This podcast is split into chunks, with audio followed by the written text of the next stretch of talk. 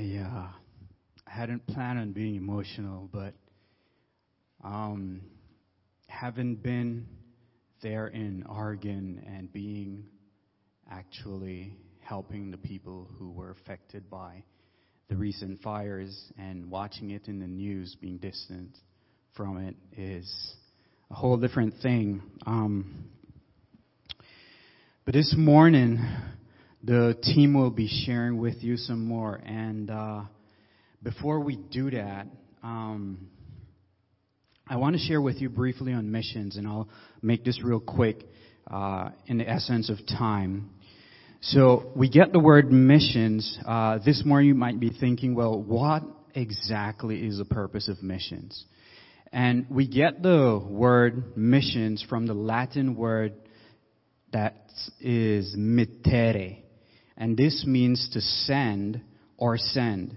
This corresponds with the Greek word apostolos, which means one who is sent off or to send. And this is where we get the word apostle, apostle, which you're probably familiar with in the Bible. Uh, the word apostle occurs over a hundred times in the New Testament. But in the Gospels itself, it's just shy of a hundred times, nine to seven to be exact. Now, if you spent any time here with us at LifeSpring, we've been in the book of Luke. And so this morning I want to take us back to a verse we covered what seemed like ages ago from Luke 4, chapter 4, verses 18. And it reads like this. And this is Jesus speaking. He says, The Spirit of the Lord is on me because He has anointed me to proclaim good news to the poor. He has sent me to proclaim freedom for the prisoners and recovery of sight for the blind, to set the oppressed free. And this verse here, if you will, is the first thing Jesus notes about his mission. So being missional, being on mission, or engaging in mission work suggests intentionality of someone being sent from one place to another. Sent for some specific task.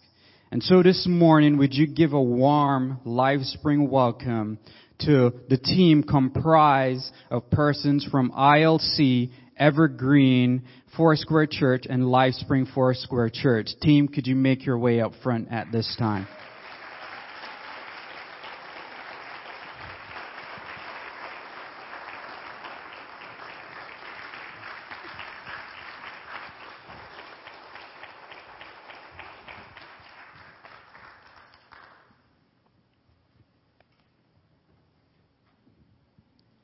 All right, so uh, let's do some introductions here, and we have one mic. I'll uh, we'll start right here on my left because. Good morning. I'm Ray Mayer. I attend here at LifeSpring Foursquare.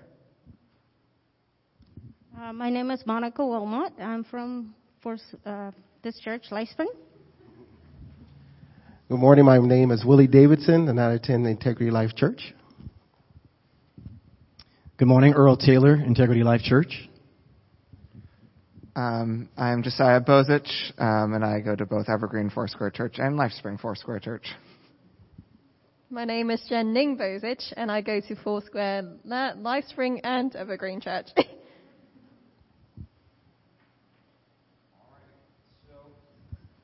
this morning we'll be doing this more of a panel discussion. And I'll start first. Let's start with Josiah. Josiah, could you tell us a little bit about the trip uh, that we took a couple of weeks ago, uh, and maybe share with us a story uh, of something that stood out to you? Would you do that just now? Yeah. Um, so, for those of you who don't know, basically what we were doing was um, we were going down and we were partnering with an organization called Forward Edge, um, which is already in the uh, Medford, Oregon area and is dedicated to helping out with the fire damage that has happened there. The fires, I believe, were early September, right? Yeah, early September, um, and they're there right now.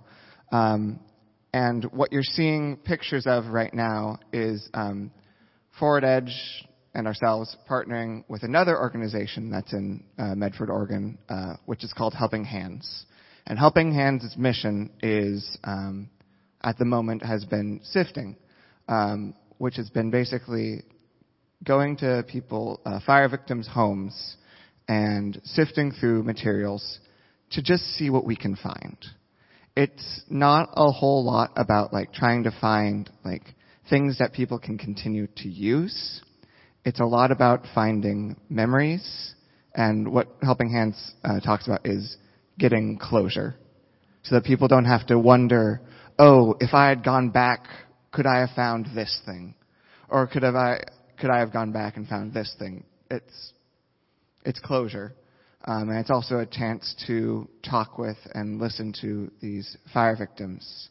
Um, so that's what we were doing. Uh, that's what we were teaming up with. And typically, um, we would go and they would tell us like, these the fire victim would tell us, uh, this is something I think we might be able to find. Um, we might be able to find this jewelry here. We might be able to find something, something here.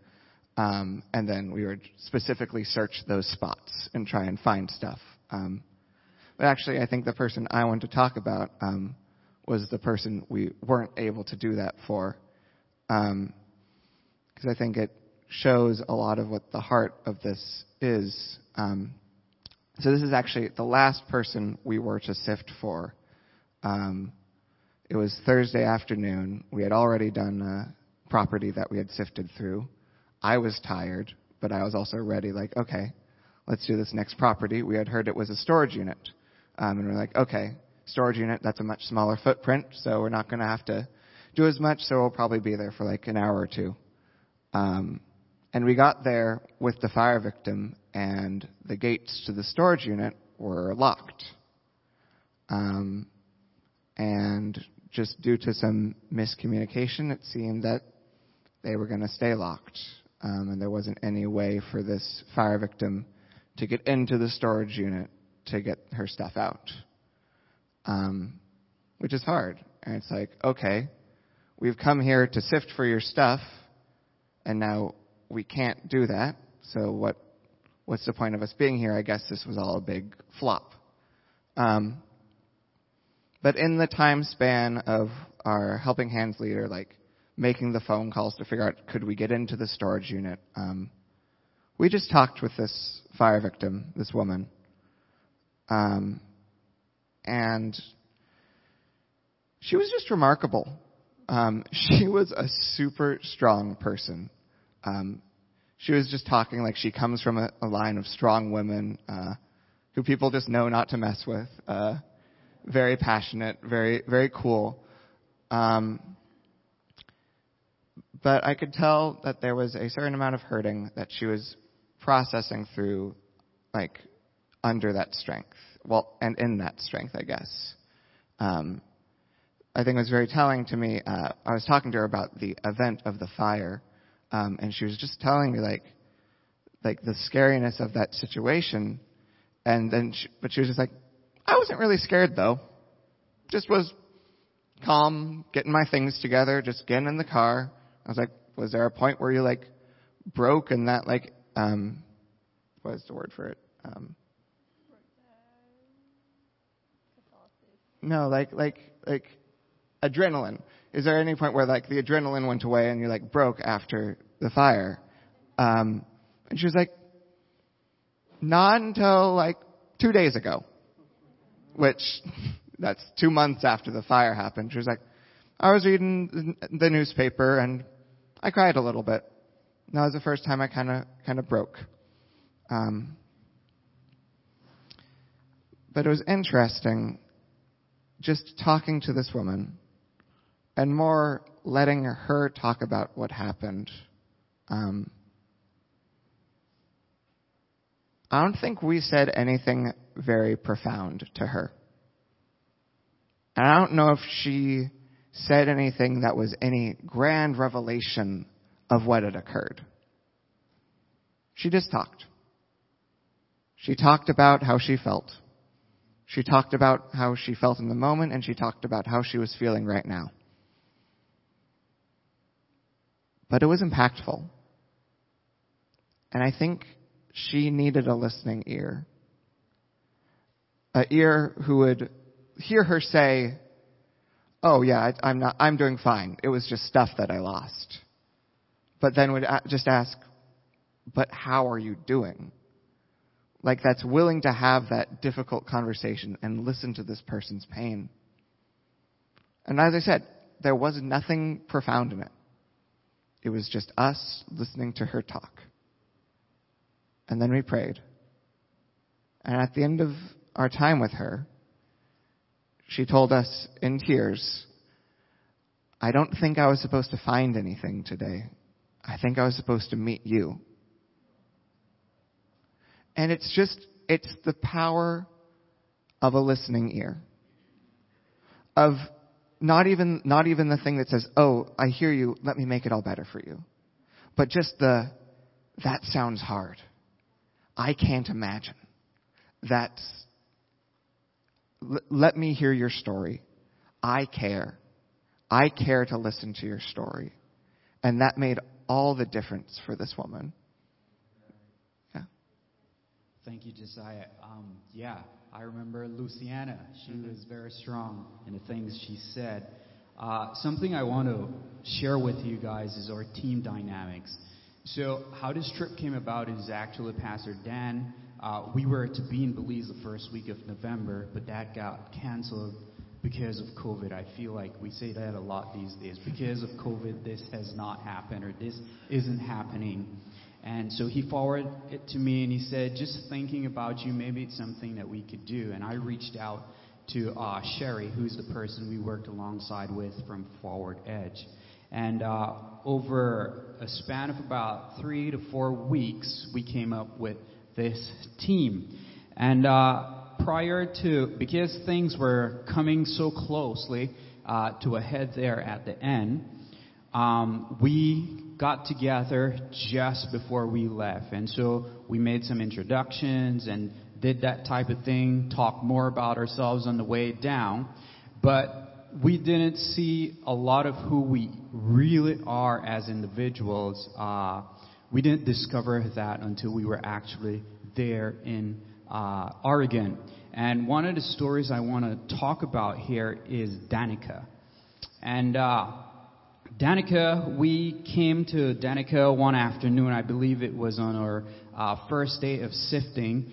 And uh, which is over here all the way on the end, uh, was able to speak to Danica in Chinese.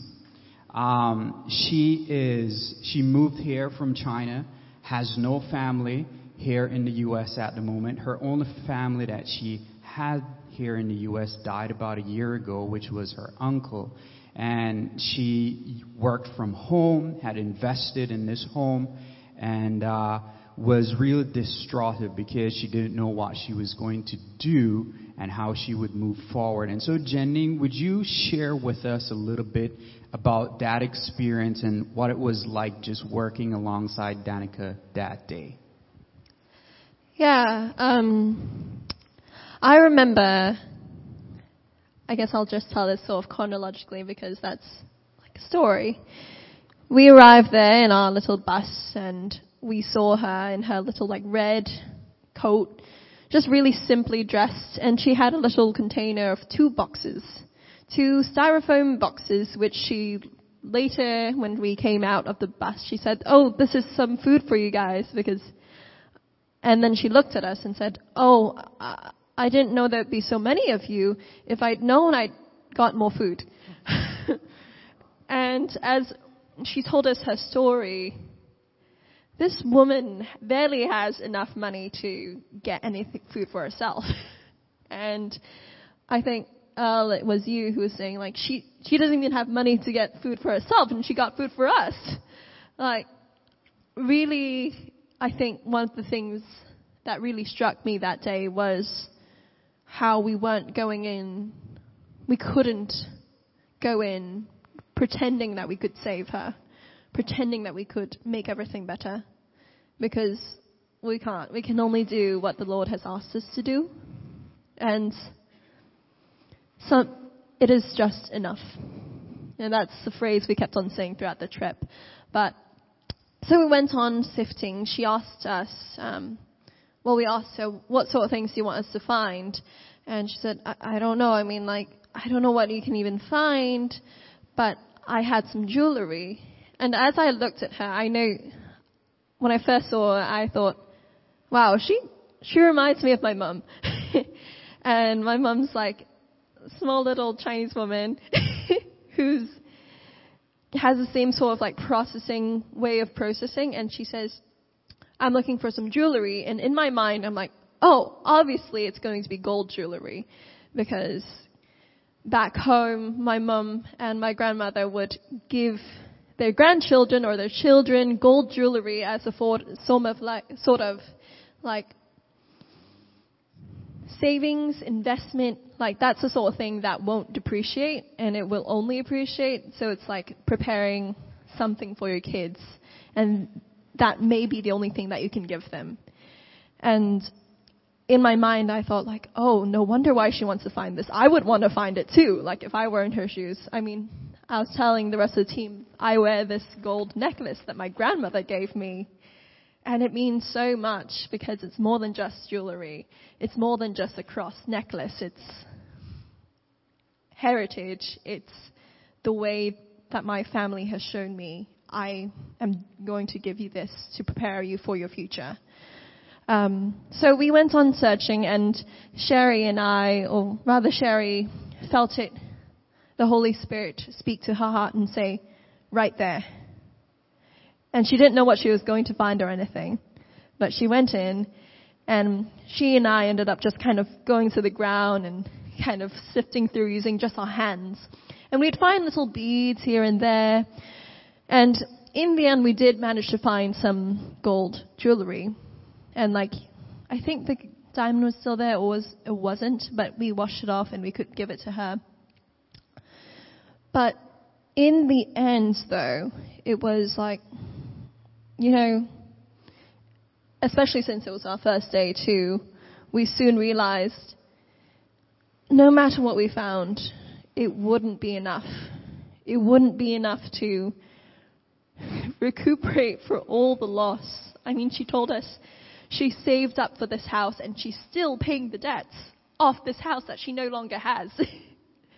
and she told us of the neighbor who had filed insurance and for five years and she's tried to file it now and they can't find her insurance file because the person she's filed it with never actually filed it.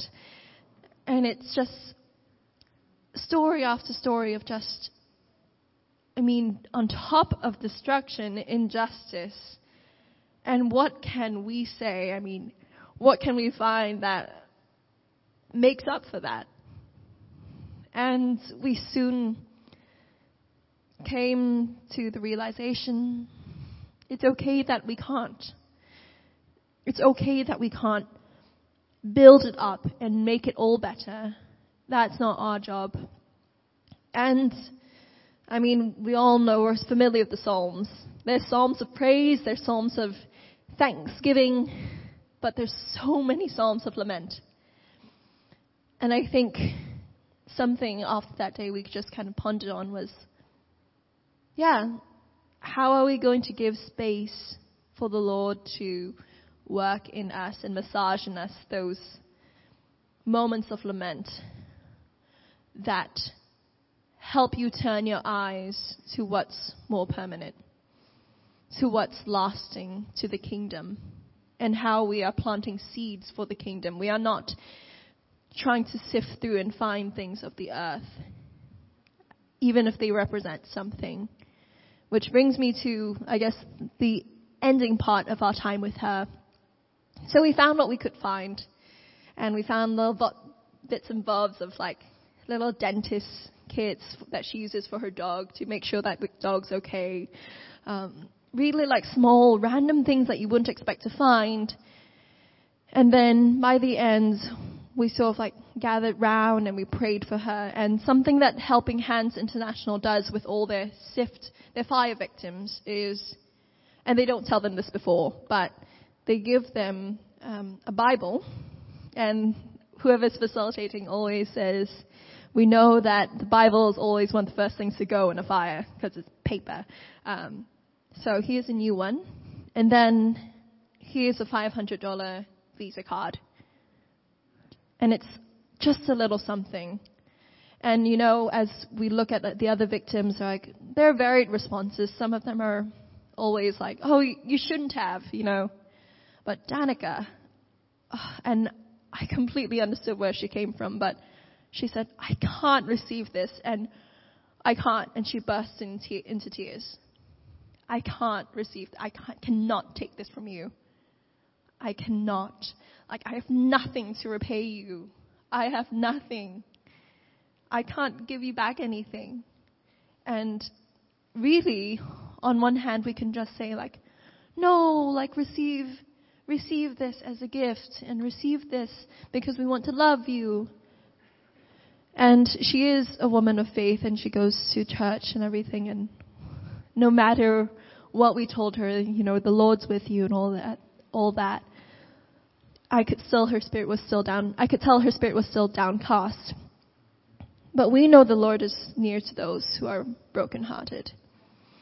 And in that moment, I could see there was so much that was not just, not just a pride thing. There was like the sense of pride, which I understand. It's like, you know, you've lost everything and now this just makes you feel even lower. But it's a sense in which she feels like, I can't, I don't know what I am anymore. But we prayed for her and framing it under the understanding that, you know, we're giving this to you so that in the future you're able to give it to someone else. And slowly, you know, I don't know how the Lord works in this way, these ways, and I don't know how He's continuing to work because I know He is, but she received it. And we can't say that we neatly tied up her story in a bow because she was still sad. She still lost her home. But we know we left the Lord's presence with her. We know that we came and we didn't expect. It wasn't anything for us. It was for the Lord. And when we surrender it to Him, that's up to Him. He'll do the rest. And we still pray for her. We still keep her in our mind, our thoughts. And we trust and hope that the Lord is planting those seeds that grow into kingdom hope, not earthly hope. Yeah. Yeah, thank you so much, Jen Ning. Uh, one of the things about that story is that uh, Danica, she, we spent probably 20 to 25 minutes with her of her saying, No, I do not want this from you. Like, I cannot take it from you.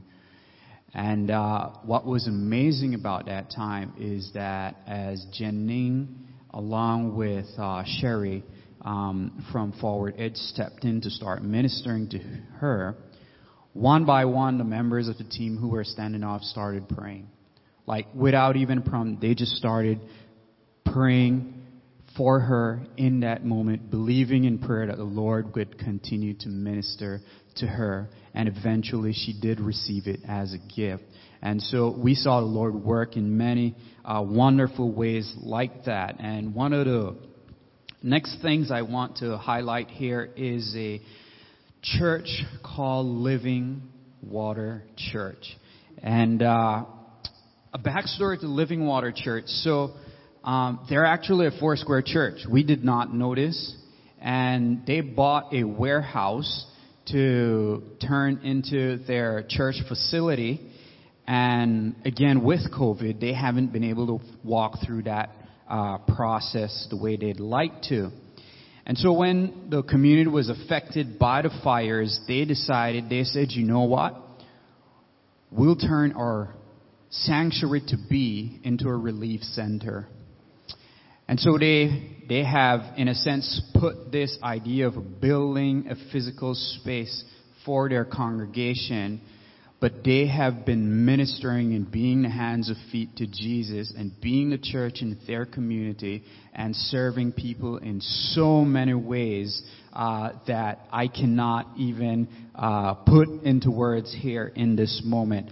But uh, one of the things about when we came to this organization is that uh, Willie is we did not notice, but Willie is a certified fork lift operator. and uh, this team had has been pushing really hard since the fires came in. They've been receiving a lot of donations, and they've had very long days. Sometimes they start at, at nine in the morning and they don't wrap up until eight nine p.m. at night, and that is because they have people coming through just getting resources, and it's all free to people affected by the fires. And so, Willie, would you uh, share a little bit about you, your story, and uh, what spoke to you on this mission trip. Yes. Thank you, Jesse. it's so funny. um, this is my this was my first missions trip, and I was so excited um, just to join with LifeSpring and um, Pastor Dan and Jesse. Um, I kind of signed up before when they're talking about going to Belize and of course, that fell through the cracks, but I was still hopeful something would happen because I said before 2020 started, I, I wanted to do something like this, and, and God heard my prayer and answered that prayer, and thank God for that. So um, when this came about, I said, "Yeah, sign me up, whatever. Um, I want to go." so um, just to kind of give you a story before I get into that story, um, as I was preparing to come here on Sunday uh, for all us to meet. I was getting my bags together and everything together, and I was, um, I had my duffel bag on my shoulder, and I was coming down the stairs, and my duffel bag shifted, and my foot slipped, and I fell all the way down the stairs. and all of a sudden, I felt like I, I couldn't move. I said, Devil, you a liar. I am going on this trip.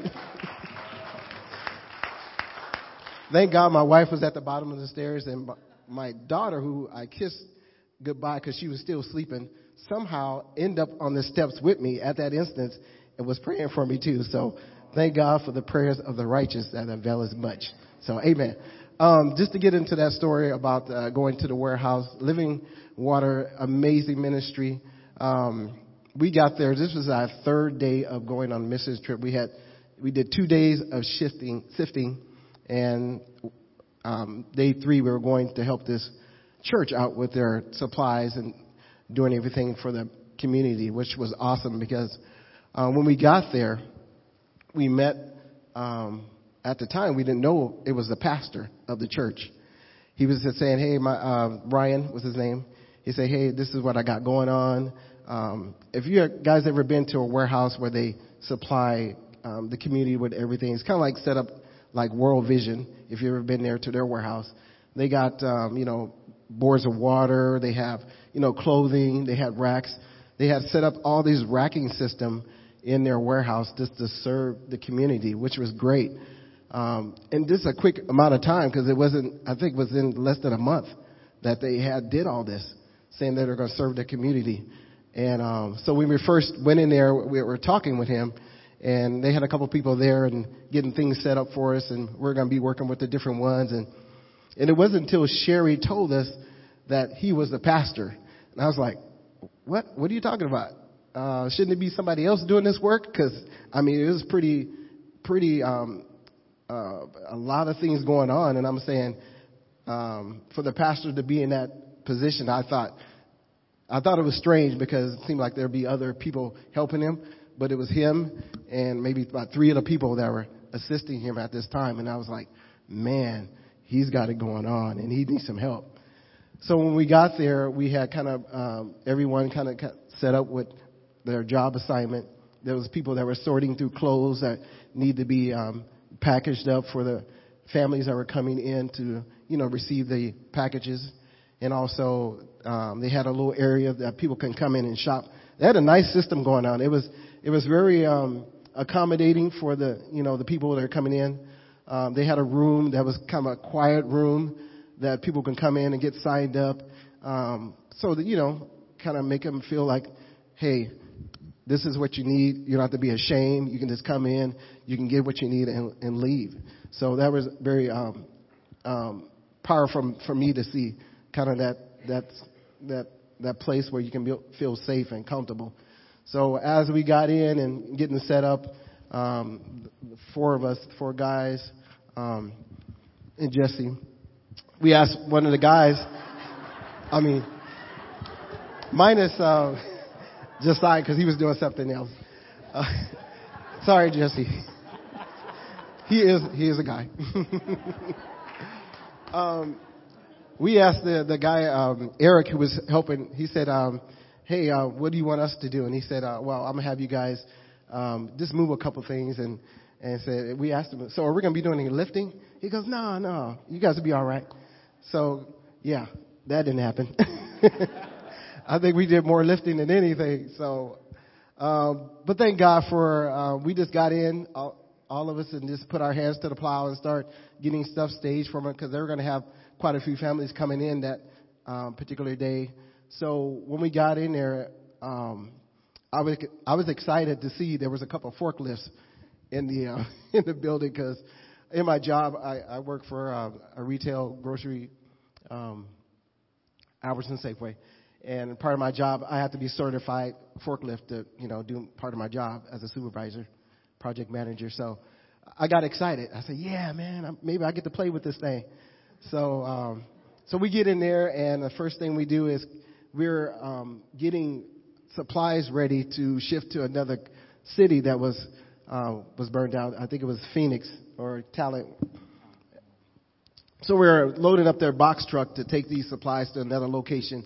They were giving out these supplies to you know the people in that town. So yeah, all of a sudden we were doing a whole bunch of lifting. We we're you know uh, we had to offload a whole pallet of water, and but it, it was part of the job. I mean, we were, that's what we're there for do. And um, actually, I think I lost some weight during that time. You did too. I, we were working, we were sweating. It was hot. Thank God for the weather. It was beautiful. Um, but yeah, it was um, just being available to help them with their staging. It was great. Uh, we got in there and we they had this portion of the warehouse where they had racks and they were getting constantly getting supplies in um, just to service the people. And um, the guy Eric, at at the one moment, he said, "Well, here's what I'm going to do for you guys. I'm just going to tell you what to do. I'm going to let you guys just take care of it."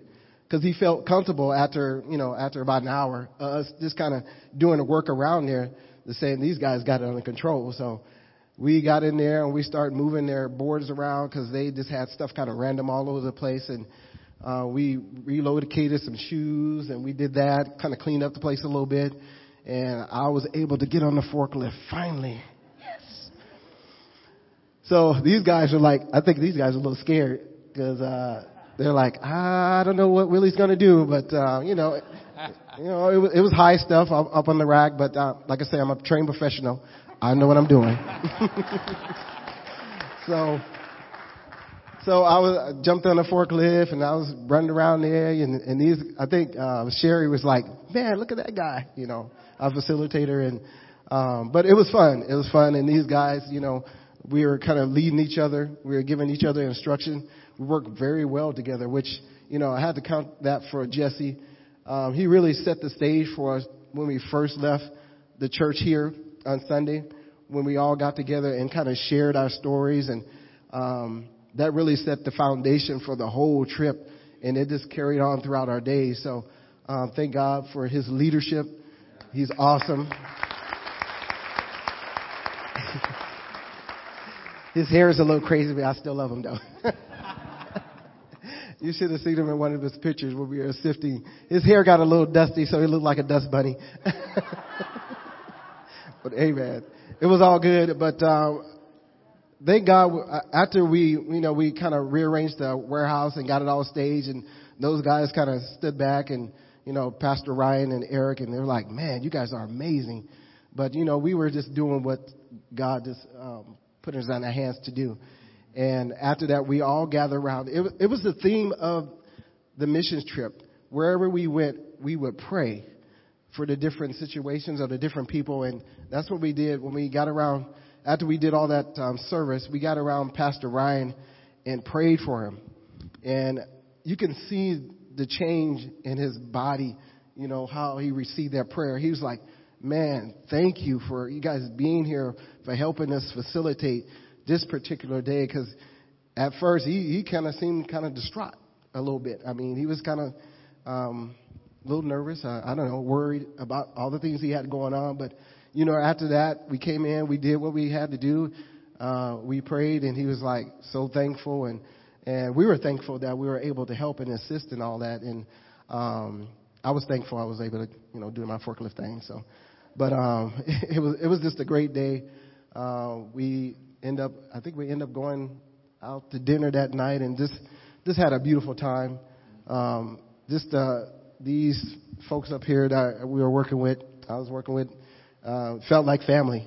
You know, felt like we just knew each other for forever, and it was it was just a great time. Uh, thank God it was my first mission trip. I think the foundation that's been set um, for future things that I'm planning on doing for the Lord in, in missions trips. So uh, thank God for you guys' prayer. You guys sent us out with that prayer. Awesome. And uh, I just thank God for, you know, um, this is what He d- did for us in that missions trip. Amen. Thank you very much, Will. I appreciate you sharing. And uh, so we have a few more people here to share, and we'll move along here real quickly because we are operating by time, so we got to get out of here real soon.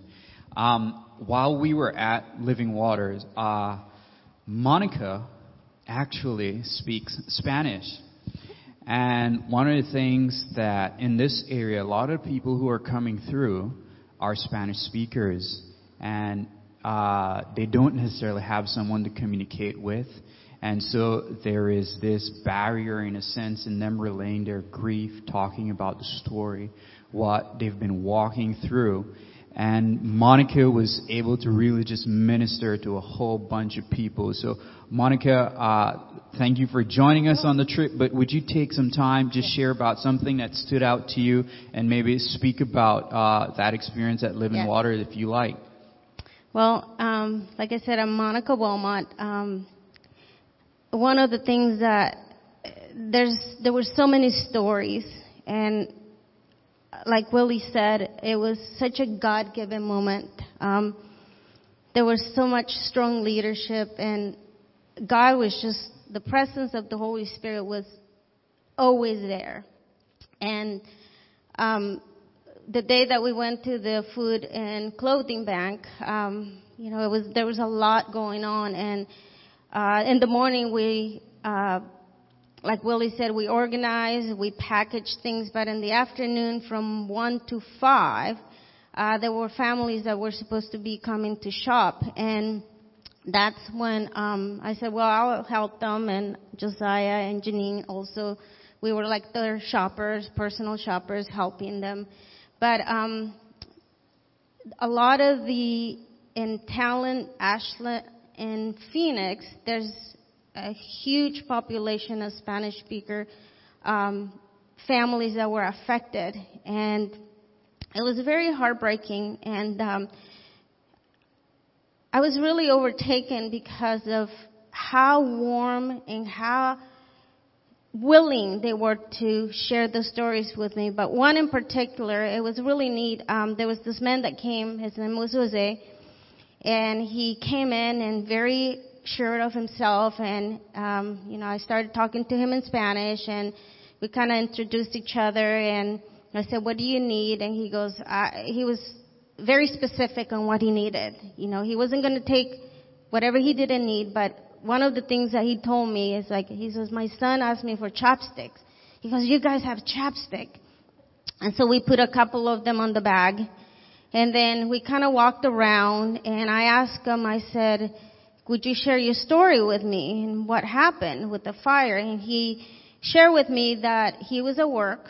He works in the vineyard and he works with this very um, rich man that has retired and he makes wine for his friends.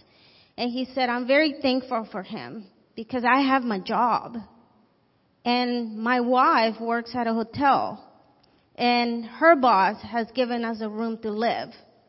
And I'm, we're very thankful. And he says, my children are safe. And the day of the fire, what had happened is that he was trying to communicate with his children at home and he couldn't.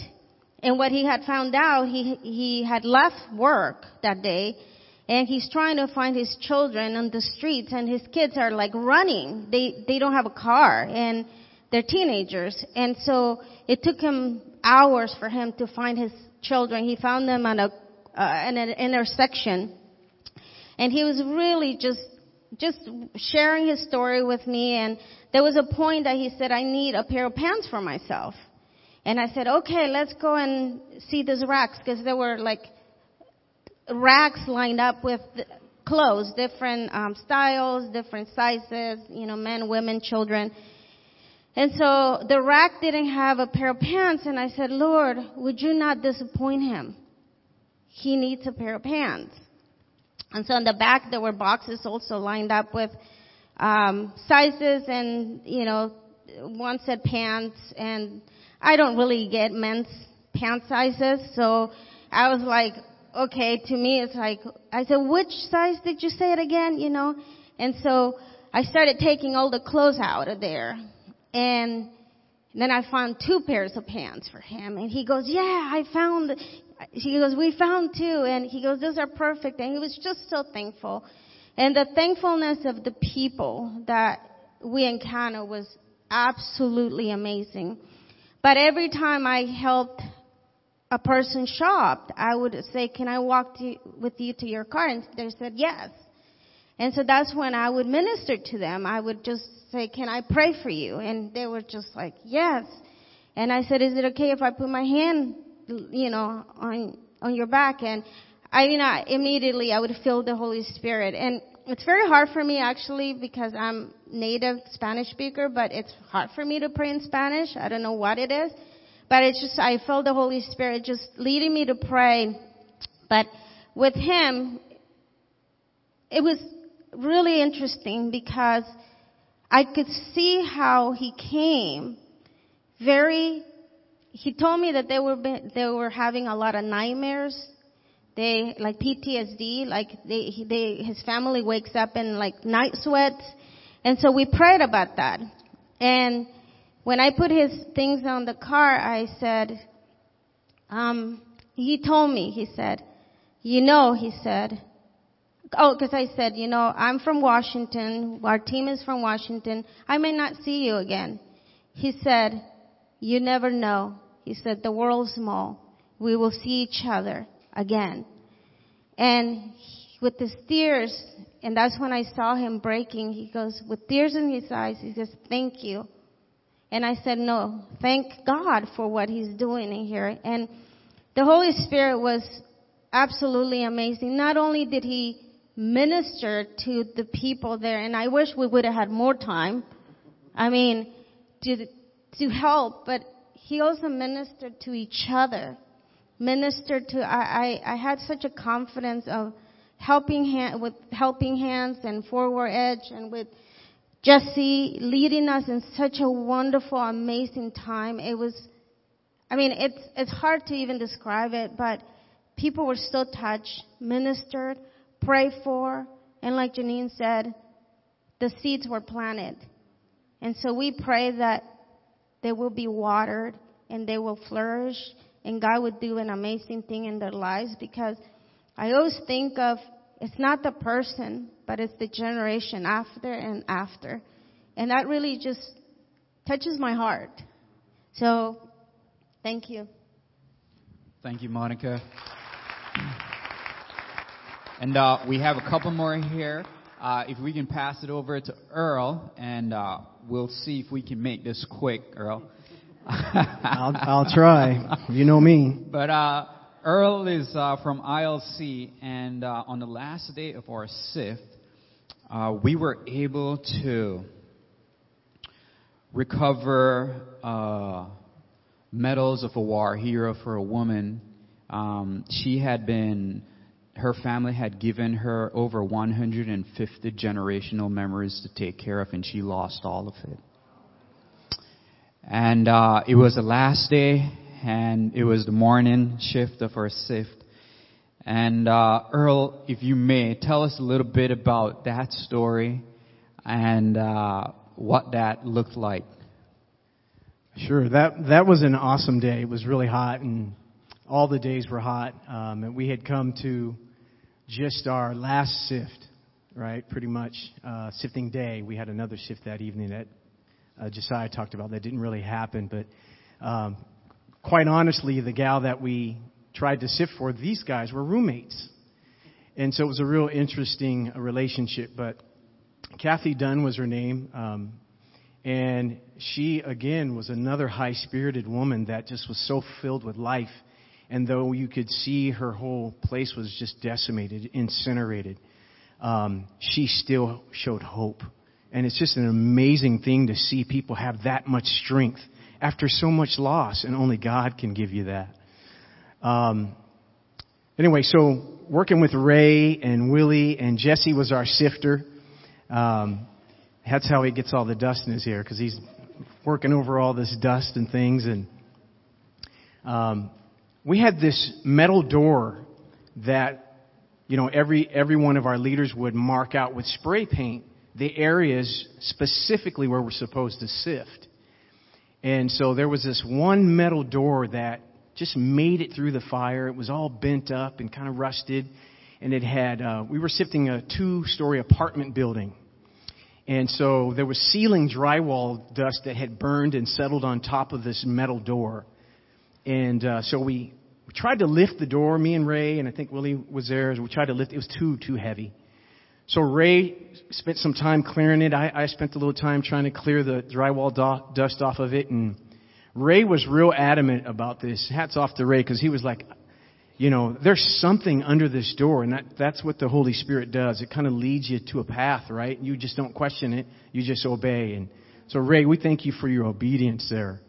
And we cleaned this door off. We were able to lift it up and throw it out of the way, and we were right on Kathy Dunn's apartment level. She lived on the bottom floor of this two story apartment, and we were right on the foundation.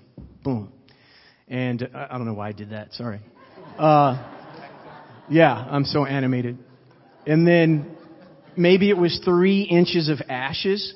But what was interesting about this ashes, and me and Ray uh, and Willie, we, we looked at it and said it smelled like it was freshly burnt, like it was really protected by this medal door. And so um, we started shoveling there and immediately putting the shovels of ashes into Jesse's sifter. Um, Jesse will tell the story, I guess. Uh, you found a metal, then another medal, then another medal. And what's interesting about it is everything looks like it's burned. It's really hard to, to see these things. And that's seeing them after they're cleaned off. But when you look at them initially, they don't, they just look like pieces of scrap. But, but Jesse was on it and he really took the time and he told me I was going to throw him another scoop. He said, Oh, wait, wait, wait. I got more to sift here. And so, and so I, I pause and I'm standing there holding the shovel. And, and, and so he's sifting through and he's finding these wonderful medals. And I tell you, it just gives you a new energy. It gives you just, you're so inspired and so encouraged you just want to do, you want to sift her whole property after that because you, you're finding so many incredible memories. You guys, these are World War II medals. We found her grandfather's dog tag.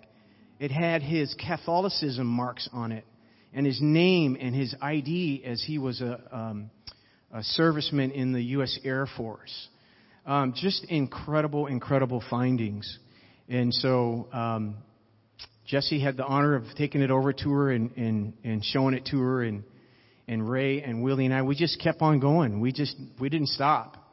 And, uh, she was elated. We could hear her screaming and yelling and jumping and clicking her heels and all these fun things. And she was just really excited when, when she saw those.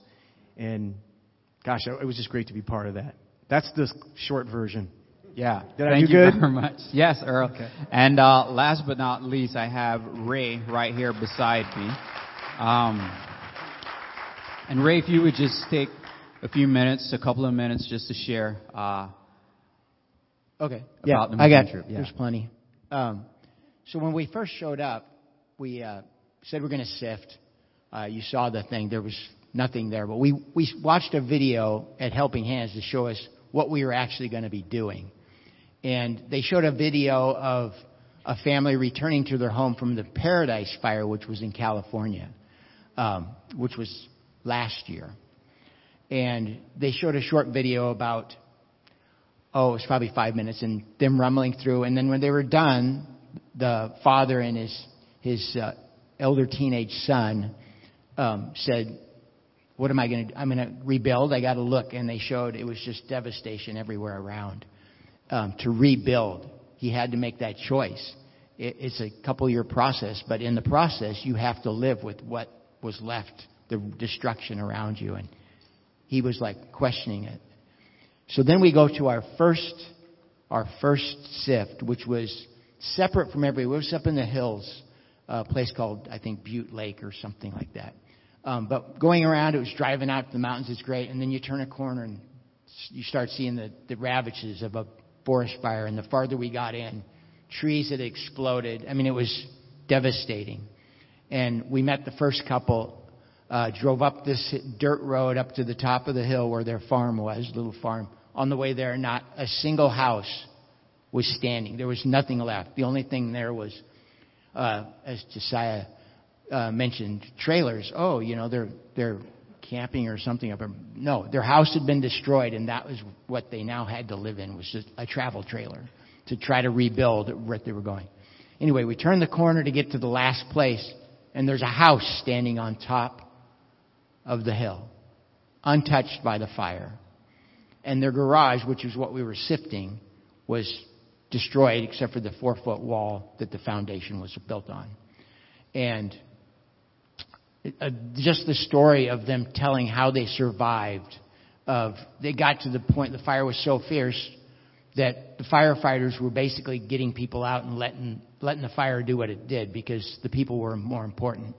And the fact that there was so much destruction in that whole area and only five people died is unbelievable because the, there were 3,000 homes or structures burnt to the ground, nothing left, incinerated. I mean, uh, you can't describe it on what we're seeing uh, from these videos because it was devastating. Anyway, we get to the, the the story of this couple and a, a very spiritual couple. I don't know if they were Christians. I highly doubt it. We get off our bus. There's a couple little goats uh, running around in the yard greeting us. Well, they had bought the property to kind of live off the land and raise animals and farms.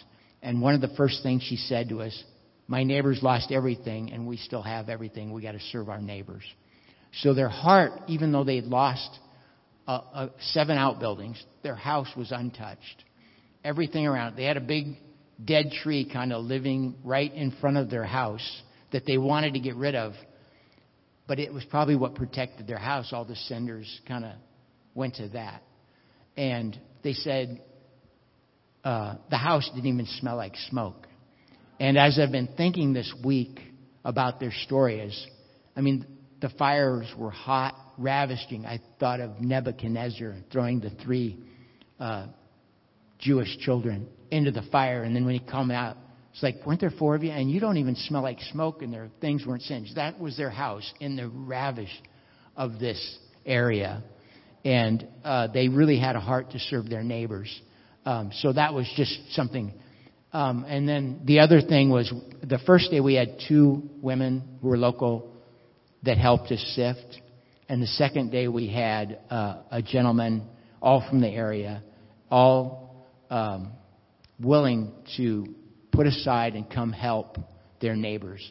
Uh, one of the gals that helped us lived, she was out of town when the fire hit. She was on vacation, but her trailer park was like a quarter of a mile from the where Danica lived, um, and her her uh, park was just devastated.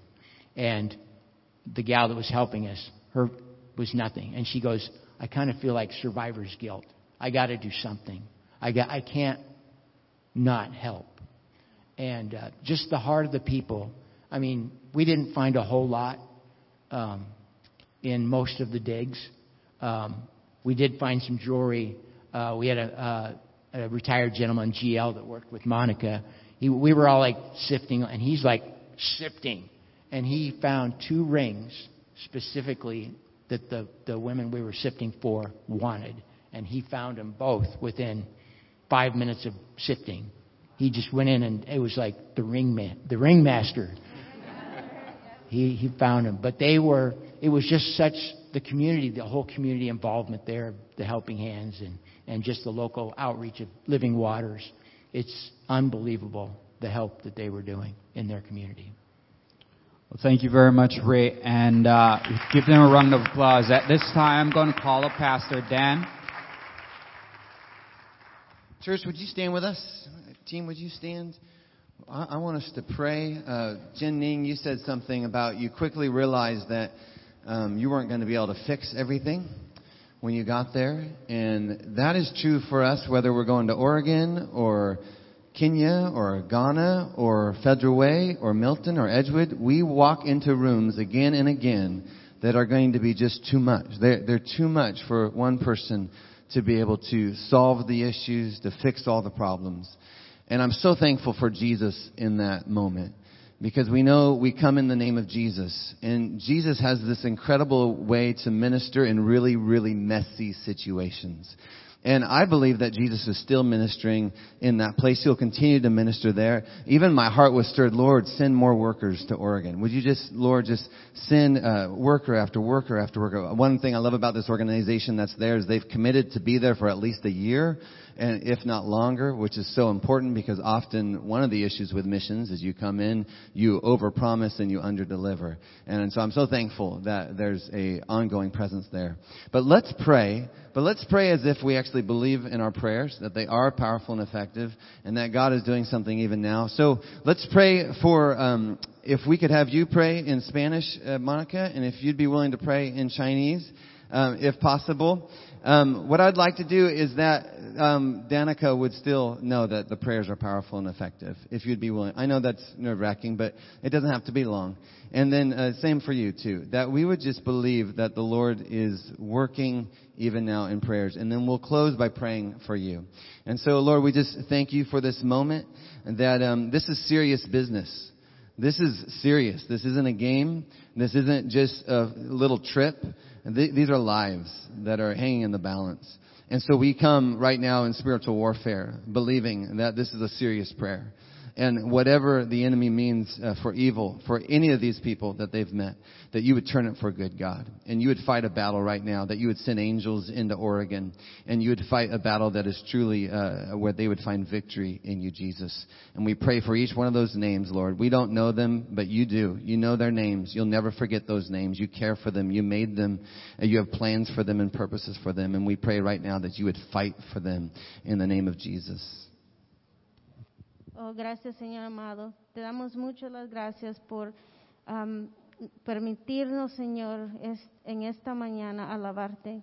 Y también, Señor, te pedimos tus bendiciones, que derrames tus bendiciones en la área de Ashland, Talent, Medford, Phoenix, Señor. Que cada corazón, Señor, vuelva a ti. Que cada corazón reconozca que tú eres el Salvador de nuestra vida, Señor. Te damos toda la honra y toda la gloria en el nombre de Jesucristo. Amén.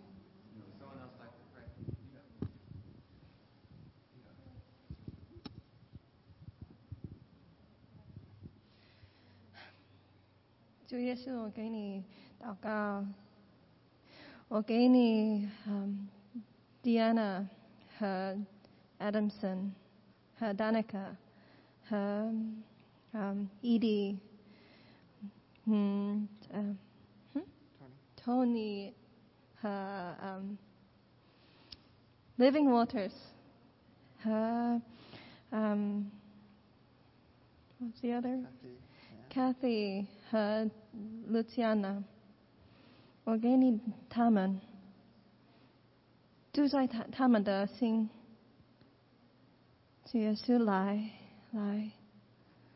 Lord, may your kingdom come on earth as it is in heaven. This is all we ask. Yes, Father, we thank you. Turn your eyes upon Jesus. Look full in his wonderful grace. And the things of earth will grow strangely dim. In the light